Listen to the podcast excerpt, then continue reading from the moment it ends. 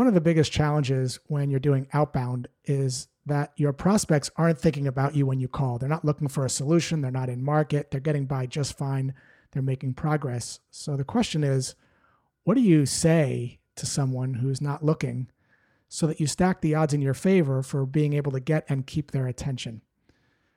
A few weeks ago, I'm at Wrigley Field in Chicago and I'm on my way to the stadium. I'm not really thinking about peanuts. Maybe I'll get them when I get inside, but they certainly weren't top of mind until a salesperson selling peanuts made peanuts top of mind, along with water and Gatorade.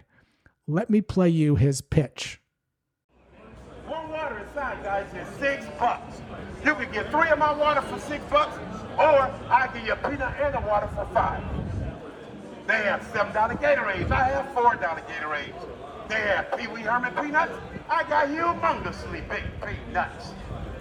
Because you can be, and you will be, financially violated inside the ballpark.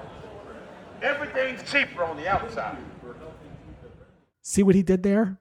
He made me aware of a problem that I didn't know about. Specifically, that if I wait until I get on the inside of the ballpark, I'll pay six bucks for a bag of five ounce peanuts. But if I buy them on the outside, I'll pay $3 for 10 ounces of peanuts.